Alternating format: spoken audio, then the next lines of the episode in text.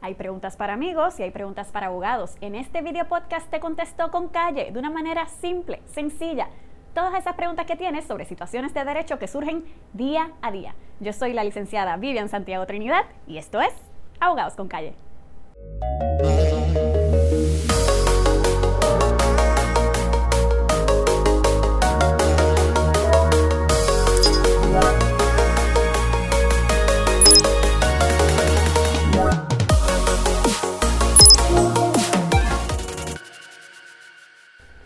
Bienvenidos a Abogados con Calle, muchísimas gracias por acompañarme. Hoy vamos a hablar del despido. En estos tiempos de pandemia, lamentablemente, es algo bastante común y por eso me han hecho muchísimas preguntas. Hoy me voy a concentrar en dos escenarios que surgen de las siguientes preguntas que recibí. Denuncié que no estaban cumpliendo con el plan de control de exposición a COVID, no hay distanciamiento, no se pone la mascarilla, se lo dije a mi supervisor, se molestó y un mes luego me despidió. ¿Tengo algún derecho? Otro escenario. La supervisora no me saca el guante de la cara, nunca hago nada bien y me grita constantemente. Si renuncio, ¿tengo algún derecho? Con estas preguntas en mente hablaremos del despido en dos modalidades. Una de ellas es el despido constructivo o tácito y la otra modalidad es el despido como consecuencia de las represalias de un patrono. Cuando hablamos del despido constructivo, tenemos que hablar de la ley número 80 del 30 de mayo de 1976, conocida como la ley de indemnización por despido sin justa causa. Es importante que sepa que esta ley no prohíbe el despido, sino que penaliza económicamente a los patronos que despiden sin justa causa. Ahí es que hablamos de la mesada.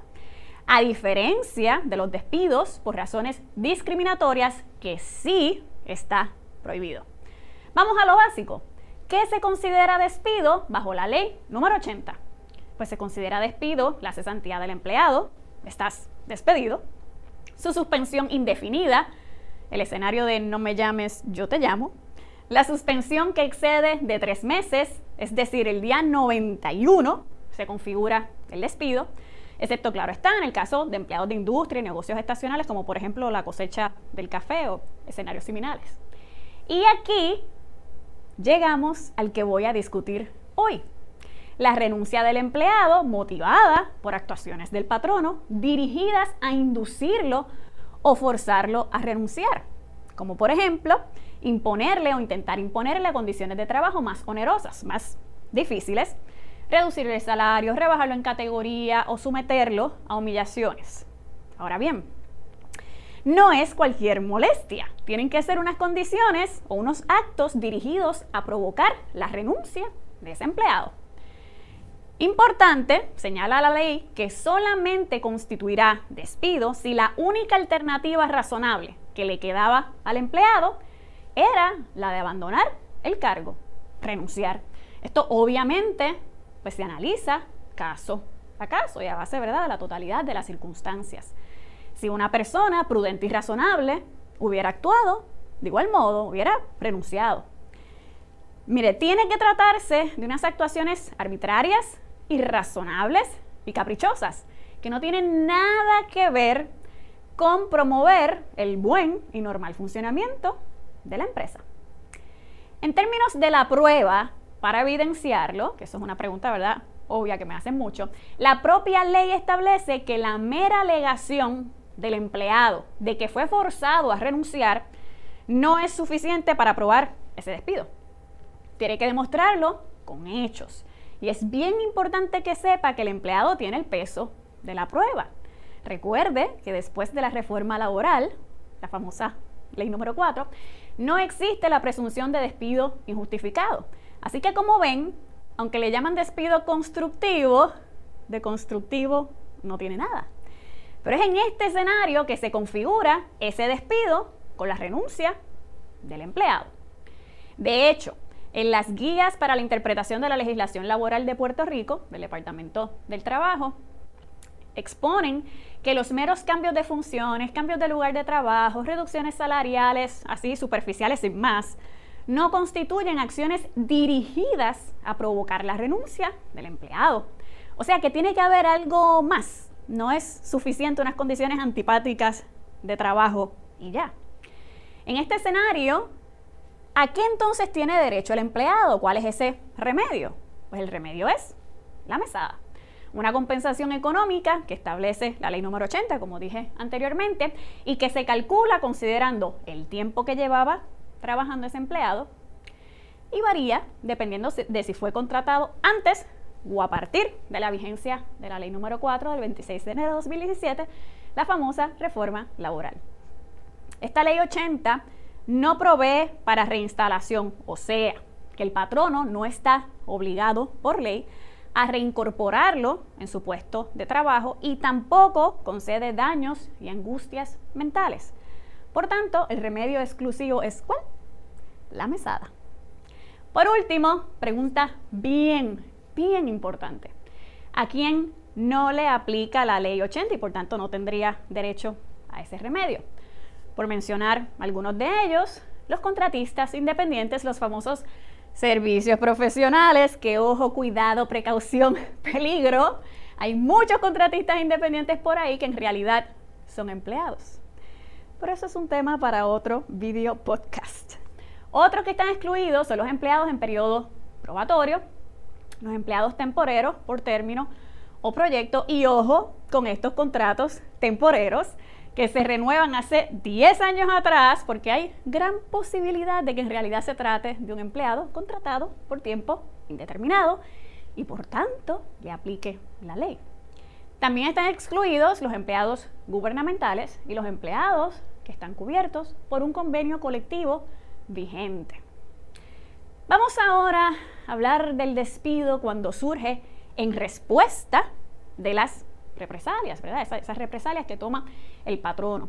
Escenario que cubre también la ley número 80, pero hablemos de la que tiene mayor impacto, sobre todo económico, y es la ley principal de represalias contra el empleado en Puerto Rico. Estoy hablando de la ley número 115 del 1991, según ha sido enmendada.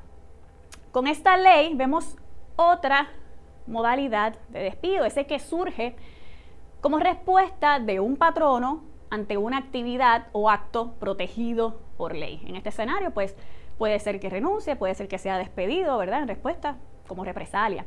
Y cuando digo patrono, incluye si las represalias provienen del supervisor, gerencial o personal de recursos humanos. No es solo el dueño del negocio. El patrón responde por todos ellos. Vamos a ver algunos posibles escenarios de represalias. Por ejemplo, eh, un empleado que le ha dicho al gerente que no está guardando el distanciamiento físico, que no se están poniendo la mascarilla, que así no se puede trabajar y posterior a ello lo despiden o le bajan el sueldo porque sí. Ahí podríamos estar ante un escenario de represalias. Otro ejemplo, una empleada, digamos, fue a normas del trabajo, de, adscrito al Departamento del Trabajo y Recursos Humanos y presentó una querella porque le debían overtime, tiempo extra, o licencia por vacaciones, enfermedad, y posterior a ello, de trabajar en San Juan y vivir en San Juan, la movieron a Ponce, así, sin más. Con estos ejemplos, ¿qué es importante saber? Que un patrono no puede despedir, amenazar o discriminar en contra de un empleado con relación a condiciones de trabajo, ya sea compensación, beneficios, etcétera, por el empleado ofrecer o intentar ofrecer, ya sea verbalmente, por escrito, por correo electrónico, cualquier expresión o información en un foro legislativo, administrativo, como sería el Departamento del Trabajo, o judicial, los tribunales. Importante, con una de las últimas enmiendas a esta ley, se incluyó los procedimientos internos de la empresa.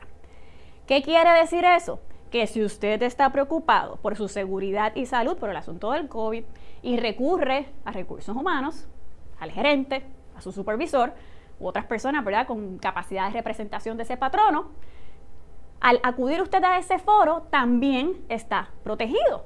O sea que no solo es el legislativo, el administrativo o judicial. O sea que el patrono responde por los actos de represalias de sus supervisores, de sus gerenciales, etc. Esto es lo que se llama, ¿verdad? Responsabilidad vicaria. Aclaro que cuando hablo de patrono, incluye a los patronos públicos y los privados.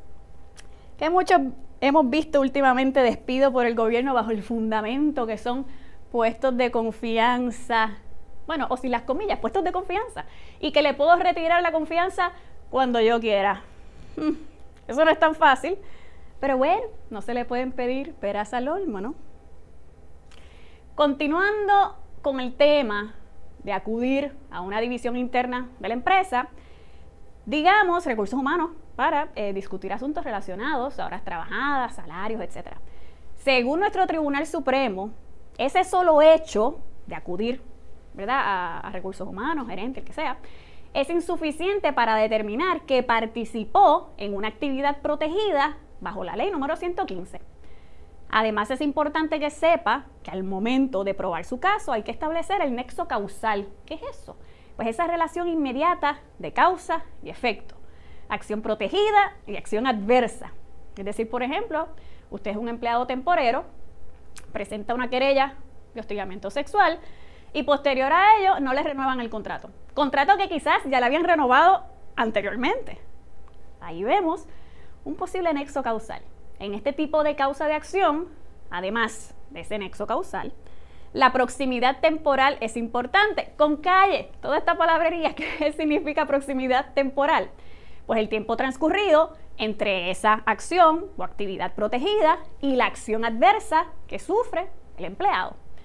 Y fíjese que nuestro Tribunal Supremo ha expresado que bastará con que el empleado demuestre que la acción adversa ocurrió al poco tiempo de haber incurrido en esa alegada actividad protegida. ¿Y cuánto tiempo es poco? Pues obviamente el tribunal lo verá caso a caso. Y si transcurrió un tiempo prolongado antes de que me despidieran. Entonces no hay represalias. No necesariamente. Ahí el empleado tiene que utilizar cualquier otra evidencia que demuestre ese nexo causal, esa conexión. Por ejemplo, yo acudí al Fondo de Seguro del Estado para tratamiento psicológico por acoso laboral y luego de varios meses me despidieron. A pesar que no fue de inmediato, puedo demostrar de otra manera que la acción del despido fue por acudir al Fondo del Seguro del Estado. Quizás notificaciones por correo electrónico, mensajes de texto, WhatsApp, etc. Oye, y hablando de acoso laboral, el proyecto de la Cámara 306 está cercano, bien cercano a convertirse en ley y pronto existirá una prohibición legal sobre acoso laboral. Tema que definitivamente es bien importante para un próximo video podcast. Por último, bien importante, un empleado no tiene protección de la ley número 115 de represalias si realiza expresiones que son de carácter difamatorio, que no es verdad o divulga información privilegiada establecida por ley. ¿Y cuánto tiempo tiene para presentar su reclamación? Tiene tres años a partir de esa alegada violación. ¿Y cuál sería el remedio? Pues aquí un patrono tiene el escenario complicadito un tribunal puede conceder daños reales sufridos, angustias mentales. Esta partida tiene un tope que se estableció por la ley número 4 de la reforma laboral, dependiendo de la cantidad de empleados, pues es el tope. Otro remedio podría ser restitución en el empleo. Si usted renunció o lo despidieron, pues tendrían que ofrecerle regresar. Salarios y beneficios dejados de percibir y en horarios de abogado. Ojo, la responsabilidad en cuanto a los daños y salarios es el doble de la cuantía que se determine. Además, el patrono puede ser culpable por delito grave y tiene que pagar una multa no menor de mil ni mayor de cinco mil y o pena de reclusión por tres años. Si ha sucedido esto o no, no sé si ha ocurrido en algún momento. Les dije que este escenario era un poco complicadito. Bueno, ahora sí, terminé por el día de hoy. Recuerde que todo lo discutido en este video podcast no puede ser considerado una opinión legal y que usted debe consultar con su abogado de preferencia. De igual modo, recuerde seguirnos en las redes sociales. Yo soy la licenciada Vivian Santiago Trinidad y esto fue Abogados con Calle. Chao.